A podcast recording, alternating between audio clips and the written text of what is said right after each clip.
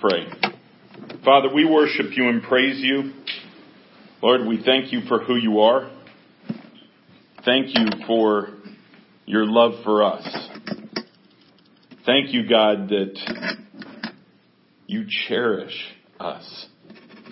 You cherish your bride. I pray this morning, Lord, that you do your will. I've given you my hands, my feet, my mouth, my eyes, my ears. I've given you my will. Father, do with them what you please. I speak my desire that there be none of me in this, but only you. We thank you and we praise you in Jesus' name. Amen. It was interesting what Jenna prayed, because she said, Lord, change it up.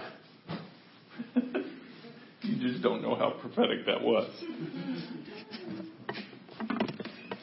For the last probably the last day and a half, couple days, whatever you want to call it, I did not feel we would be live on Facebook this morning. I felt like the Lord wanted us to just be us. And then there were some things on my mind as far as that goes. And the Lord changed it up this morning. And we are going to remain live. Although he hasn't changed a lot of the subject, he's changed some of it. Just in the last couple of songs, some things that he gave me. One, he told me to write down, and I'm going to repeat it to you. But this message that he has this morning is for the bride. It is for his church. And it's to be taken into the heart of each one and really take it before the Lord. This is what the Lord told me to write down. Passion, when seated firmly in him, meaning the Lord, is a slap to the face of the blind. Let me repeat that. Passion, when seated firmly in him, is a slap to the face of the blind. Why would you want a slap to the face of the blind? Well, it will bring one of two responses. First of all, it will bring a response. If I come up to you and I slap you in the face, that's going to bring a response. It might bring a slap right back. It might bring a surprise. It might bring an ouch. Right? It might shake you up. See, when God slaps us in the face, what does that mean to us? Has God ever slapped you in the face? Has he ever done anything to get your attention? To say, I need you to listen to me. I need you to get this. Why? Because I love you. That's his grace, by the way. We talk about grace all the time. By grace are you saved. What is the grace? It is, I read something just this morning that was a clearer definition of what grace is. Because you have an intellectual definition of grace, which is what? We all heard it. Unmerited favor. Right? Unmerited favor. But it is so much deeper than that. It is so much more than that.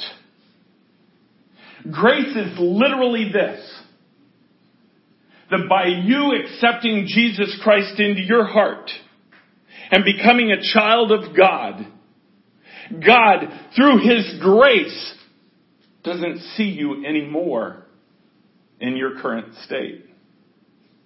He sees you through the filter of his Son. He sees you literally through the eyes of Jesus Christ, whose blood covered your sin. That's real grace. That's so much greater than unmerited favor. His grace literally allows a connection between you and the Father. By the way, a connection that was never there or allowed in the Old Testament. Think about that. That's an extraordinary thought. Because when Jesus Christ died on the cross, when he died, what happened? The veil tore.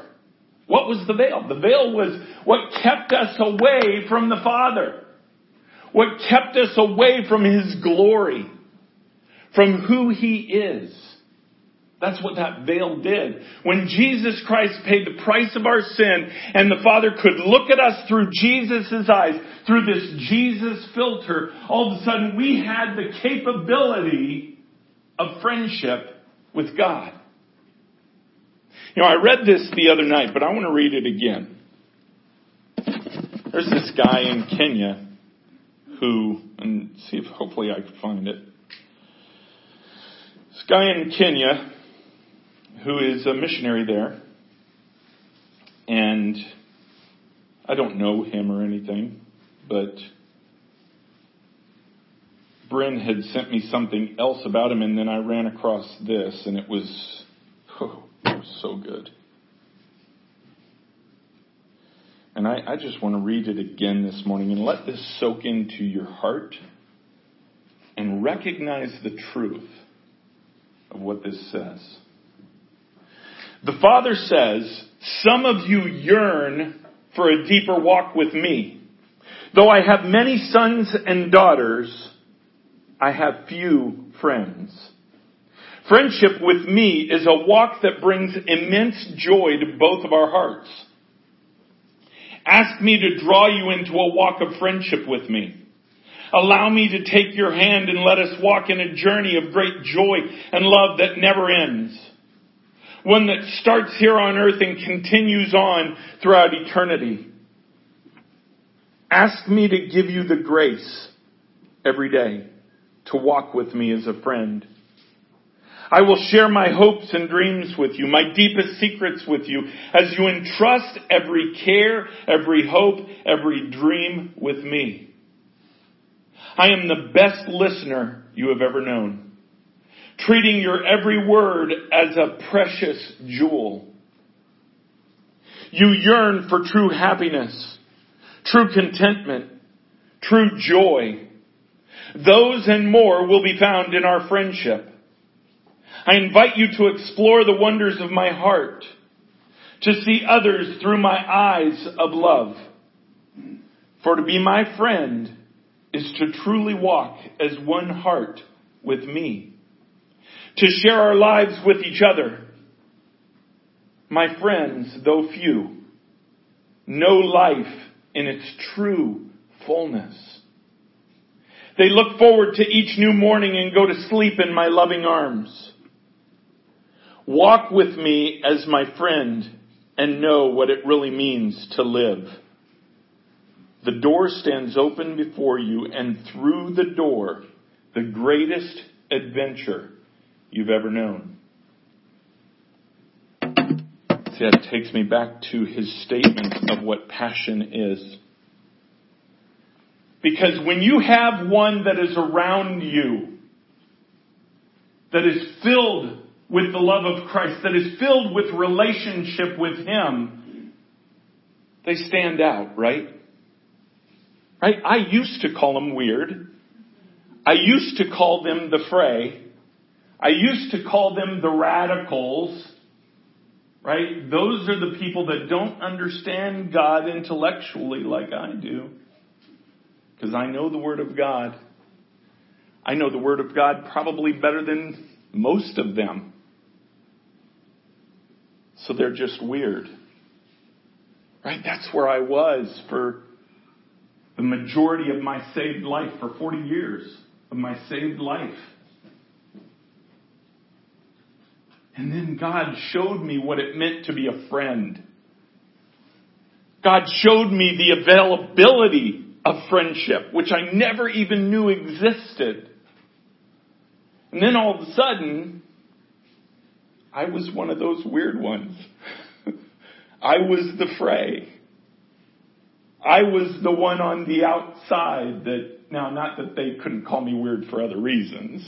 Okay, I understand that. But it's the passion. Don't assume for a second that your passion is going to be accepted by the world, that your passion, if seated in Christ, is going to be received by those around you. It's not going to be. Why? Because it's that. It's a slap in the face. It's a slap in the face for the purpose of waking them up. And not that you're slapping them in the face. You're just in love with Jesus. You're just in friendship with the Father. You're just filled with the Holy Spirit. But the slap is from what fills you. To say, open your eyes and see me, meaning the Father. Open your eyes and see the friendship that I offer. Now, to the world, they may not understand at all. Because there is a difference between the world being slapped and a child of God being slapped. Do you understand what I'm saying? Right? It's actually easier for the world. Because there's all kinds of weird people in the world. They just put it in a category of weirdness and whatever, move on. Oftentimes, weirdness is just celebrated in the world. And I'm not going to go down that rabbit hole. But in the body of Christ, passion is rarely celebrated. Passion, when it is seated in Him, seated in relationship with Him, where He flows through, that passion is aggressive. That passion is offensive to those who would not have it. Why? Because it's scary. It's scary to give everything that you are to something else. To literally give control to something else. You want to hear something interesting you probably don't know about me? Do you know I've never been drunk in my life? Ever. Not once. Even going through stages in my life where I was around it all the time. Never been drunk in my life. I've never done a single drug in my life. Not one. So I won't just say that I didn't inhale. I didn't even put it to my mouth. Now, why do I say that? Because I'm good? No, because I wanted to control. And I knew those substances would take the control from me. I wasn't about to give control to anything else. So it wasn't this high Christian thing that I'm just staying away from it because I'm a good Christian. No, it was, I suppose, for a bad reason. Thank God He used it. Right? It was because I had to control. So it is scary to give your control away to something else. It's even scarier when you give it away to something you can't see. Right? When we give our lives to Jesus Christ, at the beginning, when we accept Him into our heart, that is not giving our life to Christ. Please understand that. That is justification for sin. That is God's full grace, His full gift, where you now have this golden ticket to heaven that we say. Okay, but that does not automatically give God control. Opens the door. Right? It opens the door to that relationship. But then you have to, once you are a child of God, step in that relationship. You step in that relationship by giving Him control. Lord, here are my fears. We talked about that. You want to overcome a fear? You could go listen to blah, blah, blah's 12-step point on how to overcome fear. Or you could just go to God and give it to Him. Because He is the overcomer. He is who makes us the overcomers when we give it to Him. So it's giving it to Him. When we do that, it produces a passion. It produces a love. It produces a, I don't care what people think because I can't keep it in. And Jesus said, you're going to be hated for that. It's okay. He was. He was crucified for it because He represented the Father. The passion in Him was seen by all, and it offended many. But it drew others in. And that's what He's going to do. The passion in you, don't try to hold it in. Now, I'm not saying on purpose you go and like exude passion because you think it's going to be good. No, good night. The point is, you're letting Him do it. There is nothing more real than taking yourself out of the way and letting Him work through you. Nothing more real. You'll find yourself stepping into places that you wouldn't normally find yourself stepping into. Now, I don't mean physical places. I'll give you a great example. One of the people I'm most proud of in my entire life is my wife. What she does, I mean, man, just put me in front of a crowd of millions of people to speak, but please don't make me do what she does. Don't tell me to go over and pray for this person in the grocery store because they need that prayer right then. Now, I don't know why that's hard for me. And by the way, if the Lord tells me to do that, I do it. And I do. Okay, it's certainly not my comfort zone. And it's not hers either. But she does it. Why does she do it? Because she has passion for the Lord.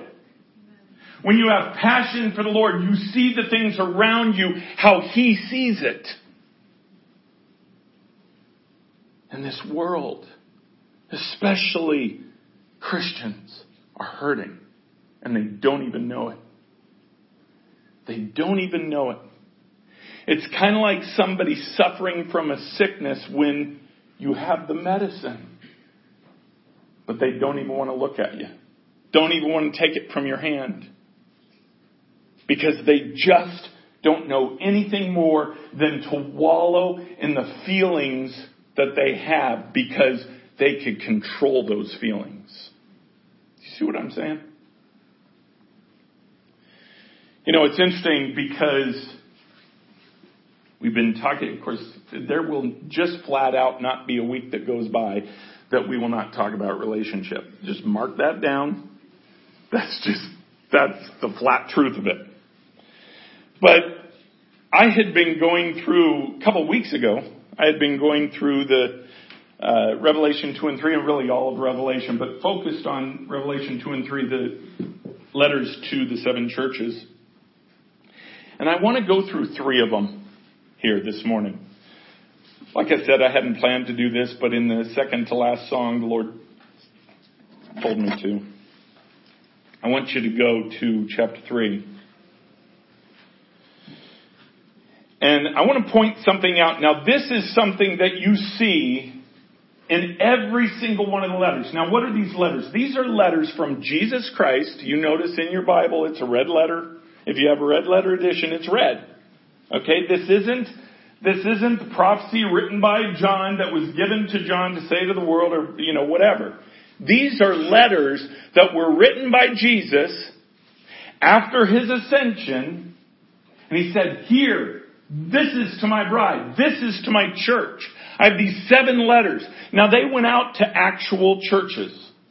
Okay, but they also weren't just for those churches. Each church got all seven. And if you look at it today, each church is made up of all seven of these characteristics in the letters. But I want to point something out, that you can be a theologian. If you are, I pray for you. You know, we'll go have coffee. Because to pull something in and to understand something in the intellect will yield very little in your life. I promise you. If you are a theologian listening to this, look at your life. And see if what is produced in your life is produced out of what you know or out of the Holy Spirit working through you. Because I'm not saying all theologians are the same either. People are not all the same. But you cannot read, especially this book, especially these letters, you can't read them from an intellectual mind frame and expect to get out of them what you need to get. Let me prove it. Each letter ends with the same thing. And we'll just look at this one right here, the Church of Sardis, because they're all the same, all seven. But go down to verse 6. He who has an ear, let him hear what the what says to the churches. With the Spirit. He who has an ear, let him hear what the Spirit says to the churches. It doesn't say, he who has an ear or has eyes, let him read what I wrote to you, the churches. It doesn't say that, does it? Why? Because this requires interpretation. This requires an active relationship through the Holy Spirit to be able to understand the pearls that are in here. I love this. God has afforded me a perfect example in Claudette. Right? Claudette, in order to know what I'm saying, and hopefully you'll know what I'm saying in this, she doesn't speak English very well. She doesn't hear English very well. So she has an interpretation app on her phone. She could speak into Spanish, it will speak out English, and vice versa. Okay? There was a interpretation involved in that communication. It's no different with the Word of God. You can read the Word of God and get a surface level understanding of what it is, and it will be powerful, by the way. You can read the Word of God. You could just take John 3:16 and know God loves me and Jesus died for me. And if I believe in Him, I won't perish. I'll have everlasting life. I can look at that intellectually, understand that, receive Him and know it. But that isn't the depth of what He wants in friendship with you. He said to His churches, if you have an ear to hear, in other words, if you have a desire to know, we all have ears. It's not, well, if you have an ear, you can hear. If not, well, sorry. No, we have ears. They just are not all set to listen.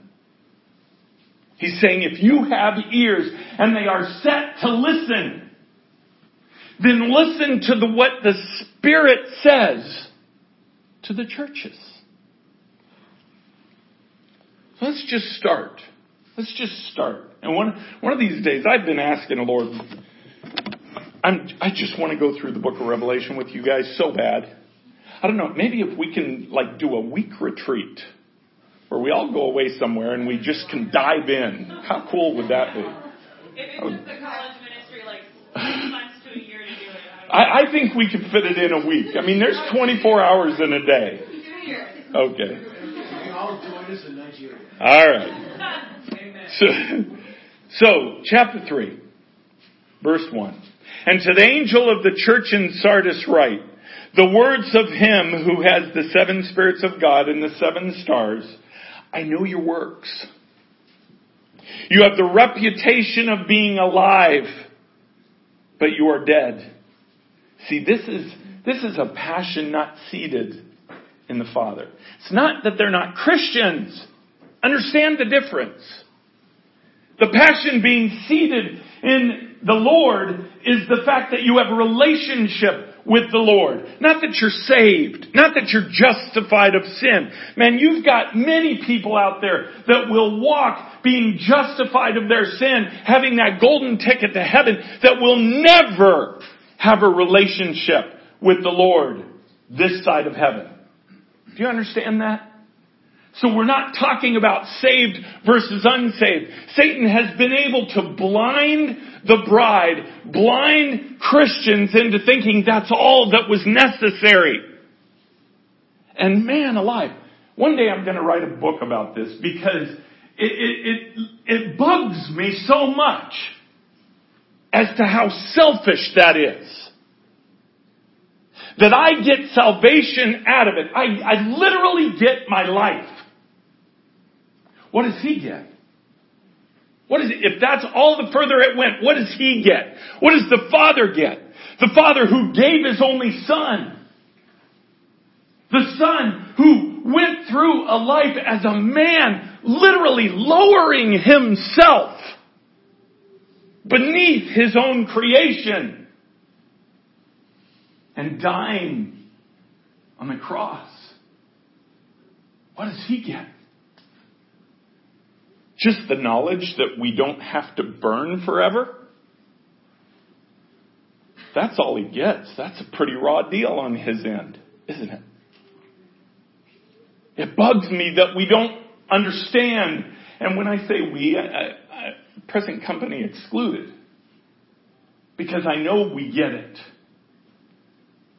But the overall bride, it just bugs me that they think that's all it is. That's why there's such a focus on evangelism. And I'm sorry, that's awesome. And those who were evangelists, they actually did their job. Right? Reinhard Bonnke, he died recently. He was probably the greatest evangelist in terms of fruit the world's ever seen. I know in Nigeria, in a span of, I think it was 10 years, he saw 12 or 13 million people come to know the Lord, to get saved, to get that golden ticket, and probably many more than that. 13 million in 10 years, in one country, about 5% of the nation. Or a little over 5% of the nation. I've been to Nigeria. Been going there now for 4 years. Guess what? I don't see that 5, 6, 7%. Because if all that needed to happen was them get saved, then that nation would have been turned by now. And it's not. What did Jesus say? Go into all the world, preach the gospel. Right? But he said, and disciple them. Disciple them. What does disciple them mean? Send them off to seminary?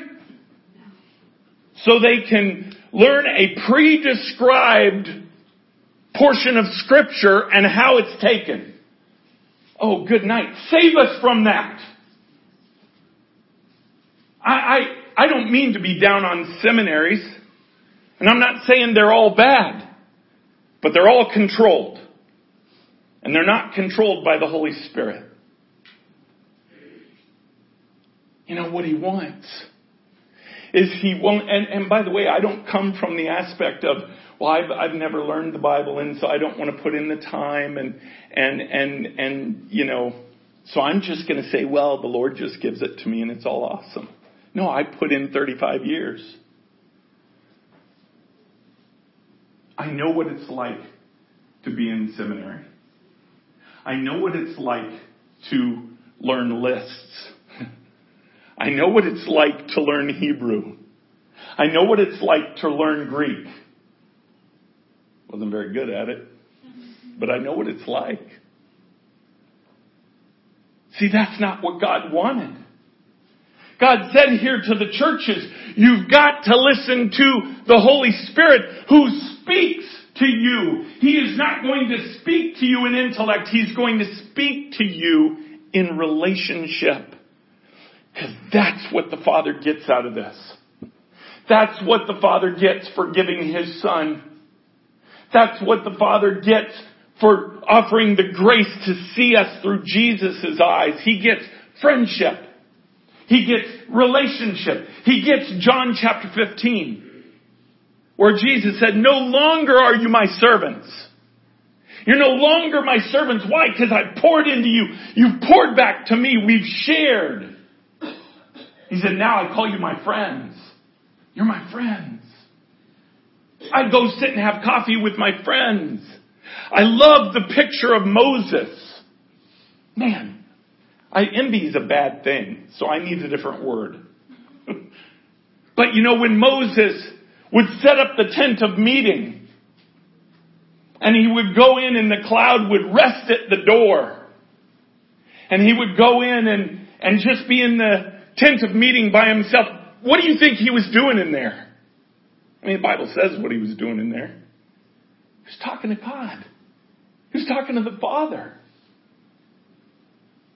Okay, well, is that because he could only talk to him in the tent of meeting? No, he talked to him all the time. That was a special place. That was a special time. And I tell you often about how I'll sit down in the morning and I'll just grab a cup of coffee, and I know many of you do the same thing, and you just have this special place that you have where you are just with the Lord. You worship, you talk to Him, you hear from Him, you read His Word, you consume His Word. And it's just special. That's what that was for Moses. It was that relationship. It's that place where he could go where it was nobody else. It's just he and the Father.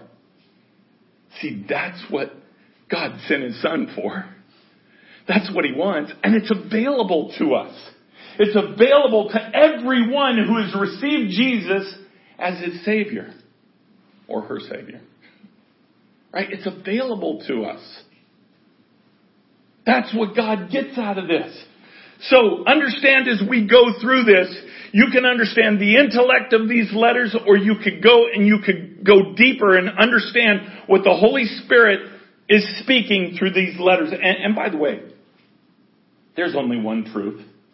There's only one truth.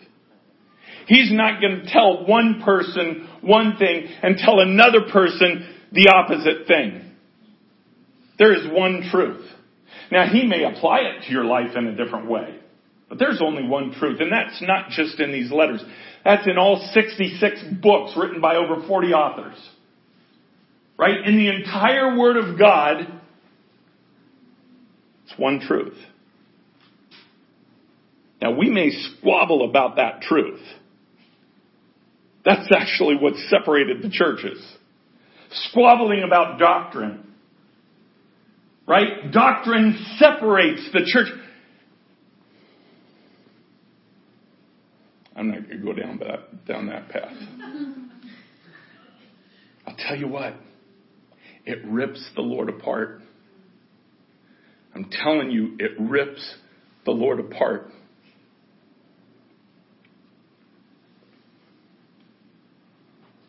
When we squabble over little stupid things. I remember when this whole thing began. You know my background. Okay? I was raised or in legalistic churches, whatever, Baptist. I remember when we made the big voyage. We're going from hymns only to worship. Oh, those were rough days, weren't they, honey? Those were rough days, and sure enough, we just had to be right in the middle of them. I was on this new praise team. Praise team! I won't even go into that. But the bottom line is, God wants our heart. He just wants our heart. He doesn't want the bride, the children of God, to be separated. He is bringing them together. And that's why these things are really important, because trust me, you will not escape the choice. Not a single one of you, not a single one hearing my voice will escape the choice to be hot or cold. You will not escape it. Because if you stay lukewarm, I'm telling you, these times are here where you will be spit out. I'm not going to begin to tell you what that means, but I can pretty confidently say it's not good. It's time for passion. It's time to step in absolute yes to Him and passion with Him. So let's finally get to chapter 3. I actually had so many places I wanted to go, but oh well. It's all you, Lord. I know your works. You have the reputation of being alive, but you are dead. Wake up, verse 2. Wake up and strengthen what remains and is about to die. See, understand, it's not talking about your ticket to heaven. Your ticket to heaven is not about to be canceled. Ephesians 1:13 and 14 say that you're sealed. You are sealed with the power of the Holy Spirit. Oh, man, Lord, you don't want me to do that. All right, I'm going to say something controversial.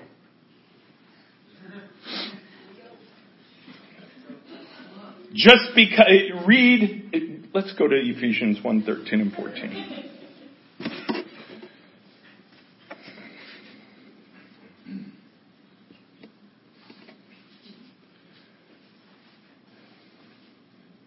When you accept Jesus Christ into your heart, this is what happens right here. Verse 13 of Ephesians chapter 1. In Him you also, when you heard the word of truth, the gospel of your salvation, what is that? That is knowing who Jesus Christ is, who He was, who He is, and what He did, and where He is now. That as the Son of God, He became a man, lived a perfect life, offered that life on the cross, a sinless life, died for you and me, rose from the grave because death could not hold Him, and now sits at the right hand of the Father. That is, in a nutshell, what the gospel of your salvation is. So in Him, when you also heard that gospel and believed in Him, you believed that gospel. What? You were sealed with the promised Holy Spirit. When was He promised? John chapter 20, right? Or somewhere around 20. Where Jesus had risen from the dead and He said, I am going to go to be with my Father. Trust me, you want me to leave because I'm going to send the Comforter to be with you. That's the promised Holy Spirit. So you were sealed by this Holy Spirit, the third part of the Trinity, who was promised to you.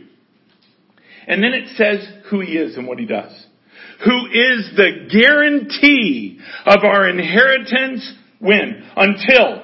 I love that word. I have it highlighted in my Bible. And yes, my Bible's electronic. It's awesome. Because I got it on 3 different places. He is a guarantee of our inheritance until we acquire possession of it. What is that guarantee? What is that promise? Eternal life. John 3:16. The promise is eternal life. When we accept Him, we are saved. We will not die. We will not die an eternal death, the second death. For when we die, we will be with the Lord.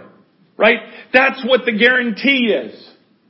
Now, here's the controversial part. Here's the difficult part. People read this. People read in the Word of God and say, well, I am saved. I have accepted Jesus Christ into my heart. So I am fully filled with the Holy Spirit and I will walk how I desire to walk.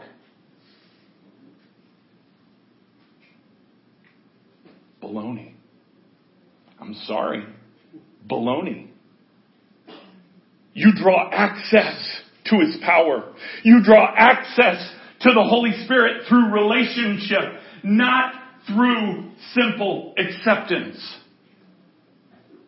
You don't. You want to know proof of that? Look at a person's life who walks without the power of God in their life. Look at a person who has accepted Jesus Christ into their heart, and that's the only fruit you ever see in their life. You have one of 2 choices to make there. Either they're really not saved, or the Holy Spirit isn't doing anything in their life. Right? What is relationship? We were talking about this in the elders meeting. It's sanctification, the Bible calls it. Right? There is justification of sin, which is what we call salvation. That's when you accept Jesus Christ into your heart. But then begins this process of sanctification. Sanctification is relationship. Sanctification is not standing here waiting for him to come to me. Right? He already comes to you. He has given you salvation. He has given you justification of your sin. And then he stands there and just knocks. Just knocks. He's not knocking on the door of the unsaved, guys. Let's look at it. I think it's in the last... Oh, stink. I already turned from it. Yeah, let's go back real quick to the end of chapter 3 in Revelation. Verse 19. Those whom I love, I reprove and discipline, so be zealous and repent. Verse 20. Behold, I stand at the door and knock.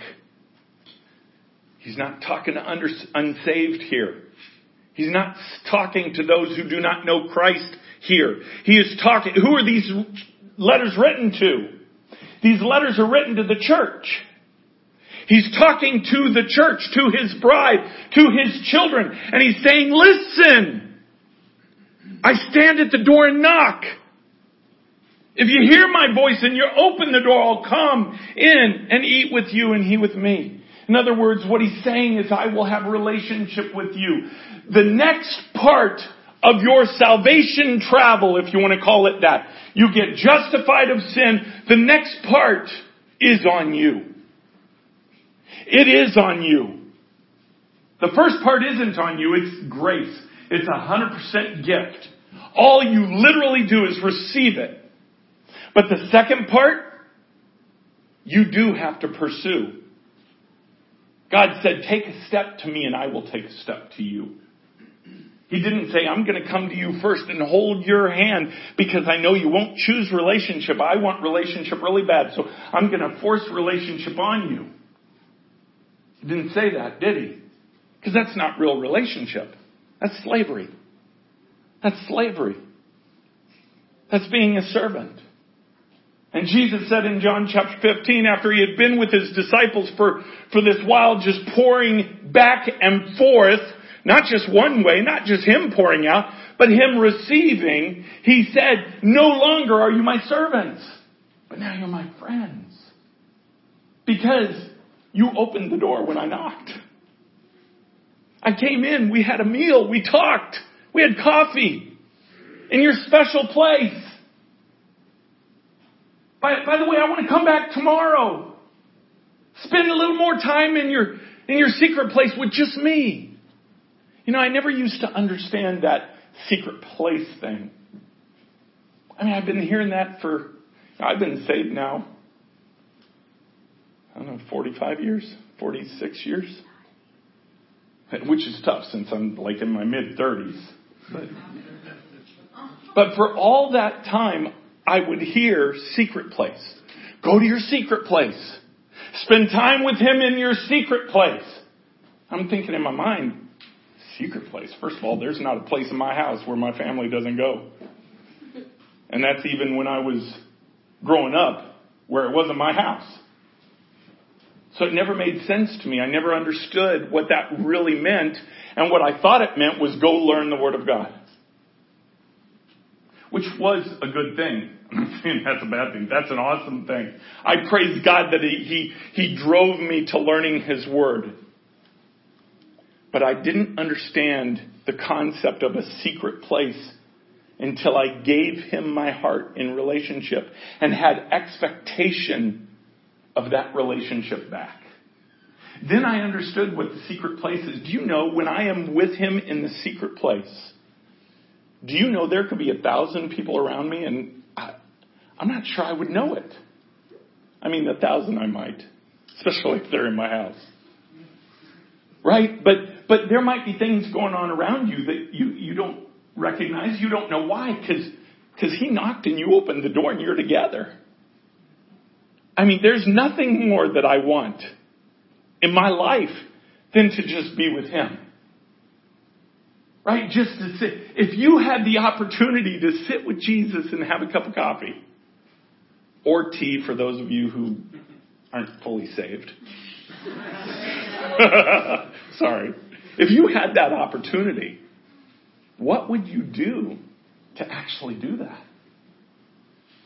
I mean, if you knew Jesus was at the house next door and he said he's opening himself up for you to go in and sit down and physically have a cup of coffee with him and talk to him, and you could talk to him, ask any question you wanted, you can hear from him, however whatever, you could spend that time with him. What would you do to make that happen? You'd do everything, I would imagine. You'd be crazy not to. If you didn't, it's simply because you don't understand the truth of it, or you don't believe it, or something, I don't know. In relationship, you have that. In relationship, you have that possibility and that capability. You have that. So what stops us from doing that? More than not, the intellect. More than not, it's understanding the intellect of what the Bible says and not allowing the God to speak to the heart of what it says. Okay, I know we're going to get through this. Okay. So, again, back end of verse 1, I know your works, you have the reputation of being alive, but you are dead. Wake up and strengthen what remains and is about to die, for I have not found your works complete in the sight of my God. Remember then what you received and heard. Keep it. Repent. If you will not wake up. Okay, understand this. If you will not wake up, I will come like a thief, and you will know at what hour. If you will not wake up, I will come like a thief, and you will not know at what hour I will come against you. Understand that. Again, theologians get this wrong. This is not written to unsaved. He's not saying, oh man, pay attention because I'm going to come in the rapture and it's like a thief in the night. You don't know when I'm coming and you won't be ready because you won't have accepted me. He's not saying that. He's writing to his children here. Okay? He's writing to his children and he says, if you will not wake up, if you will not build relationship, if you will not open up, there will come a time that if you do not wake up, then I will come like a thief. And you will not know at what hour I come. And the proof is in the last two words. Not to take others away and you won't see them. And you won't come because you weren't saved. But that hour in which I will come against you. Those are heavy, heavy words. Those are heavy words. Well, wait a second. He's just love. God won't come against me. He's just love. Love doesn't come against. You know what? Parents understand what coming against in love is. There were times that we had to come against our children in love because we loved them. They had to be punished for something because, God would never punish because he loves. He loves and he would never do that. You know what? Take a look at a family where the parents do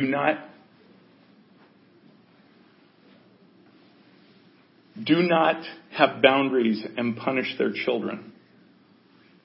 You will see a family that does not display love. Because if they loved, they would know what was best for them. That's what Jesus is saying to us. Look, if you don't open yourself up to relationship, I am going to come when you least expect it, and I will come against you. Not oppose you as a foe, but I will show you the punishment of my love, because I want desperately for you to know me in relationship. I will keep coming against you until you get it.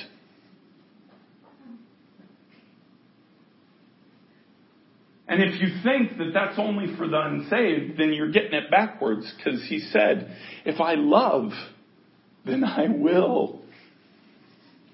Right? I will discipline my children. If I am disciplining you as my child, the Lord says, it is because of love. That is a sign that I love you. That's him coming when you don't expect it. You don't expect it when you're in sin. No. No, sin lasts for a season, and it's good. In your mind, you don't even think about consequences. You might before you choose to do it. Right? But there comes a point where that surprise comes, and there are the consequences of that sin, and that consequences are him coming against. Yet you have still a few names in Sardis, people who have not soiled their garments, and they will walk with me in white, for they are worthy. I want you to go down, and I'm going to finish this like real fast. Go down to the Church of Philadelphia. This is all of our favorite ones, because like there's nothing bad in this one. I know your works. Behold, I have set before you an open door, which no one is able to shut. I know that you have but little power, and you have kept my word and have not denied my name. Behold, I will make those in the synagogue of Satan who say they are Jews but are not, but lie. Behold, I will make them come and bow down before your feet, and they will learn that I have loved you. Who is this talking about, by the way? These Jews that say they are Jews and not. You know, are we just talking about people that claim to be Jewish? No. We're talking about people that claim to be Christians. And, you know, that's a pretty popular thing now. It's a popular thing in politics to say you're a Christian. I'm a Christian. Do you know the one who claims to be a Christian the most is the same one that opposes his word just as much? Right? Pete Buttigieg. I don't know about you, but you listen to these people. I remember just a few weeks ago, Nancy Pelosi, after all the thing that night, then she went to that prayer breakfast. I love it. I love what God is doing. Because in this prayer breakfast, everybody gets up and they're all supposed to have these Christian-like attitudes. And, you know, Nancy gets up there and does this pre-formatted prayer and blah, blah, blah. And some other guy did the same thing before her. And Trump gets up there and he goes, yeah, I know I'm supposed to let this thing go, but I can't.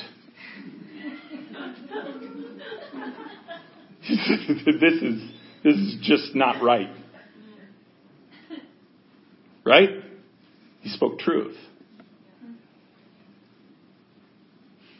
Wow. Woe to those who use the name Christian and have no choice to do it in their life. Woe to them. I don't know if they're the lukewarm. I don't even think they're the lukewarm. I mean, unless they're saved, unless they're truly saved, which I'm sure some may be. But I can tell you this, that if you use that as a political gain, I'll say this to Washington, if you use Jesus Christ for political gain, or the bride, or pastors, if you use Jesus Christ for political gain, and your life doesn't represent what you say in Christ, you're better to be quiet. Sit down and don't say a word, because he will come like a thief in the night, and he will come against you. I have seen in these coming times, I have seen pastors drop dead in their pulpits. I have seen political figures that will pay a dear price for saying they're Christian, and they don't display his character. What does saying Christian mean? I am Christ-like. Wow. I don't think I would even being a Christian in love with him, you got to think twice about saying I am Christ-like. I am Christian. I am a follower of Christ. I do what he does. Wow. You either are blind, these people that we're talking about. You are either blind. I don't know, or you have a death wish. But God is about to judge that. And when I say about, I'm not talking in years. You watch what happens in the next few months. You watch what happens in this election cycle. I'm telling you right now, it's not going to be Pete Buttigieg.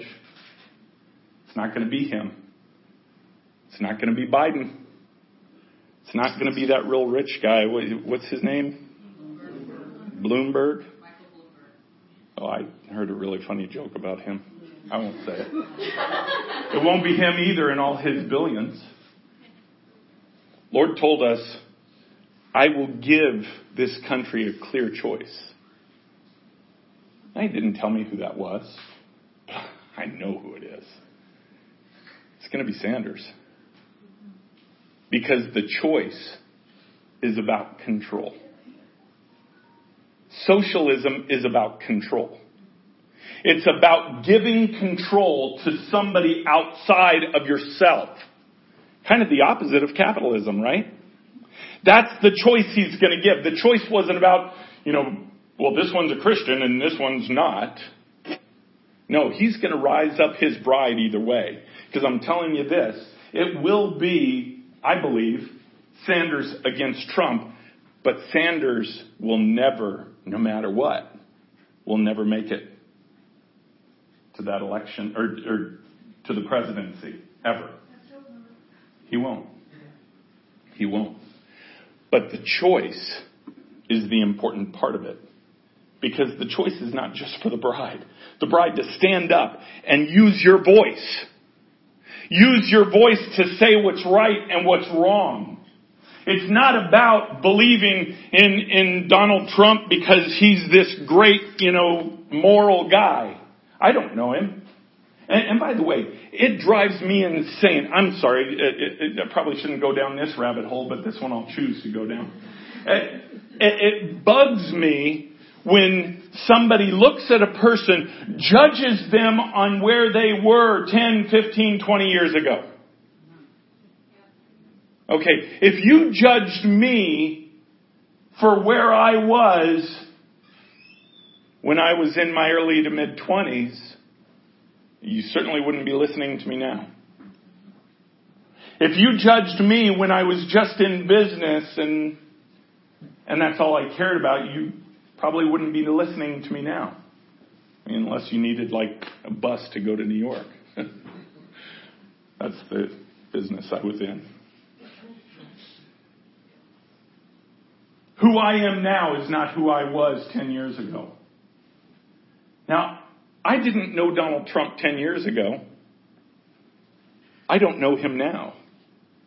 What I do know is what the Lord's told me about him. I do know he will be our next president again, because the Lord told me he would have 8 years. I do know that the Lord is working in his heart. I don't know if he's saved or not.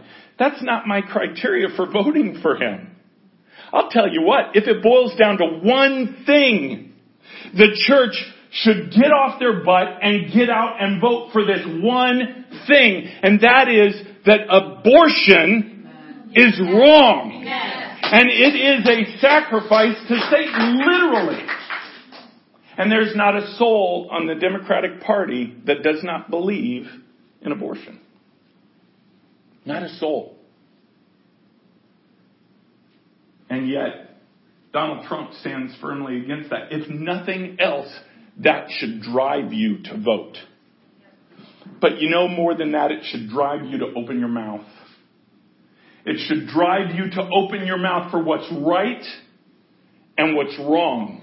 Because there's power in the Spirit. And we're just not going to get to the rest of this. I don't know. Maybe we'll get to it one day. But just understand what God is wanting. He is wanting a passion out of us, so it will slap those around us. Slap for the hope of bringing them to a point of seeing their own relationship with God and seeing the possibility of that. Let's come on up.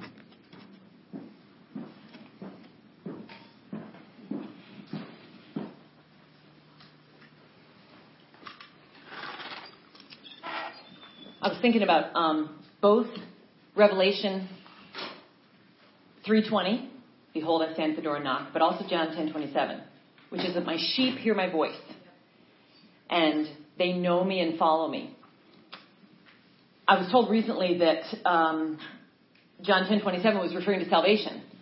And you can't begin to follow God until you're saved. So that is also talking about the believers and following him. But I just have to say something that has become such a division. You know, when I look at Revelation 3:20 about, behold, I stand at the door and knock.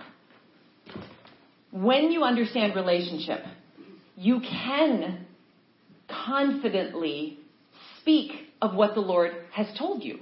Yes. If I have coffee with Shannon, I can come away from that and speak of the things spoken to me and vice versa. Okay? There has become such a divide, and it has become so off-putting. You talk about a slap in the bride. To say God told me is a repellent to a lot of people with a how dare you. Yeah. And the reason it's a slap is because unless you understand that verse and you understand conversation in relationship, it becomes the God card that people find to be arrogant and pious. And can it be misused? Can I, even in a human example, can I say that Shannon told me stuff she didn't tell me? Especially if I'm having coffee with somebody that might have a lot of authority, a lot of influence. That's happened to people. People in politics, comes away from the meeting and they begin to tout what the person said and they never said it. Of course it can be abused. But it doesn't deny that it's a thing. It's a relationship. It's a communication. And so take things to the Lord. The Bible says for us to be Bereans. You receive the word. And no, you don't believe a man. You don't believe what Greg says. But as the word is shown, you take it before the Lord and your spirit bears witness. Yes. Now, it doesn't mean you can't trust the character and the walk of a leader. But you're never even supposed to trust the character and the walk of a leader to the point where you never seek it for yourself. Right. Because our relationship is always to be personal. But that is what gives us what should be normal to say, God told me. It's interesting when you find that you're with other believers who are, what do you mean God told you? Well, what did God just tell you stuff? Yes! What has he been telling you? That's the secret place experience. He ought to be telling you, because if not, he's still knocking at your door. And the coffee's getting cold because you haven't invited him in. This is a dynamic that has to be understood in the bride. This is why we should be able to confidently say what the Lord has said. But where we get lost is that if I'm confidently speaking what the Lord has revealed, and you don't have that fellowship with the Lord, your spirit won't be able to bear witness with what is said. because there won't have been any invitation for the Holy Spirit to reveal things to you. Now, sometimes it won't bear witness because it is false. And that's where the body of Christ holds one another accountable. It holds one another accountable. Yes, we have an elder board. Yes, we were ordained through Life Center in Pennsylvania. But this idea, this hierarchy that sometimes gets set up in the church where you have to answer to different people, we need to be answering to one another. Yes. Because the Holy Spirit holds us accountable. Yes.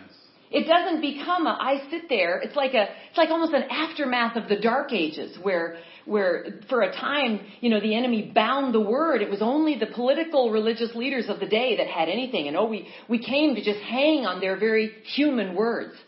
Shame. Yeah. We ought to know. That is what the essence of the secret place is. Yeah. And so this is such an important word, such a powerful word. And that is where God fundamentally wants us.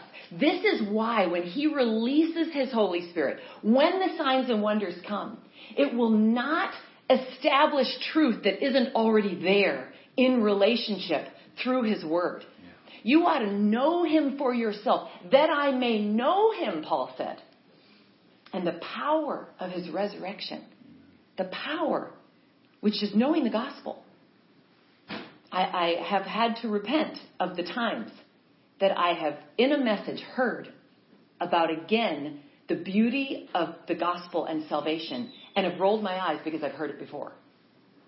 Every single thing that you need, every answer for your finances, your body, your relationships, your unsaved neighbors and friends, your calling, your identity, your purpose, everything is birthed out of what the gospel means. Yeah. In Jesus having paid for a relationship opportunity with us. And, of course, our ticket to heaven. Yeah. So never roll your eyes when something is talked again about. Have it just be a time to just worship him more. Yeah. It can never, John 3:16 should never get old. All the verses, all the Romans Road verses. It is through the gospel of Jesus that we have this relationship, and it is awesome. Yeah. But this is a serious time. And the last thing I will say that it goes along with him, that it is controversial in not my words, but in what we see in the Word of God. If you read in Acts, the chapter, after the Holy Spirit fell, it's not many chapters in. We know the popular famous story of Ananias and Sapphira. Okay, this was in an environment of spirit-filled holiness. It was a time of revival. The Holy Spirit had just fallen in the upper room at Pentecost. People were added, thousands in a day.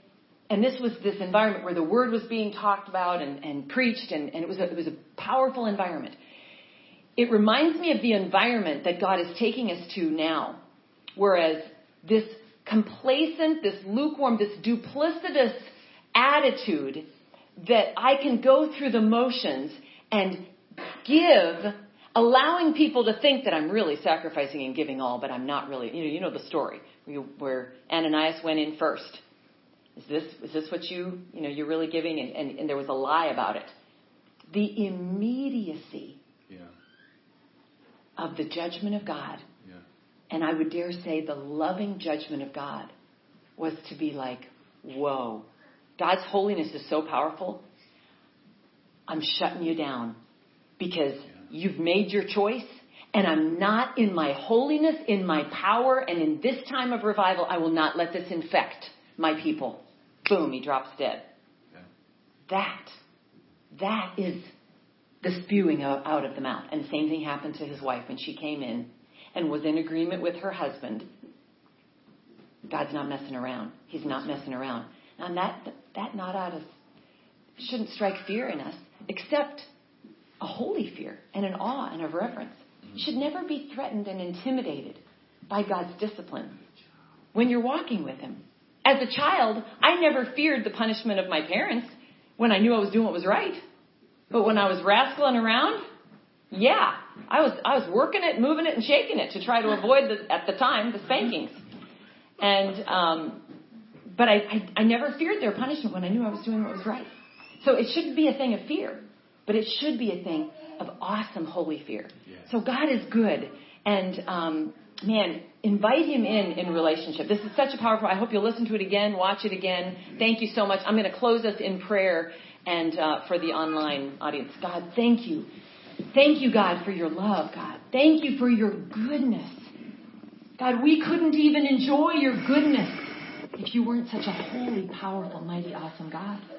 So I praise you and thank you this morning for your holiness. I pray, God, that we would recognize what is before us in a choice, but to also recognize that there is no choice except to just have everything great. Why would we not choose the goodness of you, God, if we could grasp at all who you are? So, God, I pray that you would open, and as what was said at the beginning of worship this morning by Brooke, and in that first song, wake up the bride. Yes. Wake them up to see your goodness. No one standing before you and standing before your goodness would want to choose anything other than your love. So, God, break down the lies. Break down the veil of deception. Soften hearts and bring us to that place of choosing you. Yes. We love you, Lord. We thank you. Thank you for the power of your word. And thank you for your voice that speaks and reveals truth. So we can sit at your feet and just have you tell us how to live and how to move and how to have our being in you. Thank you, God. In Jesus' name, amen.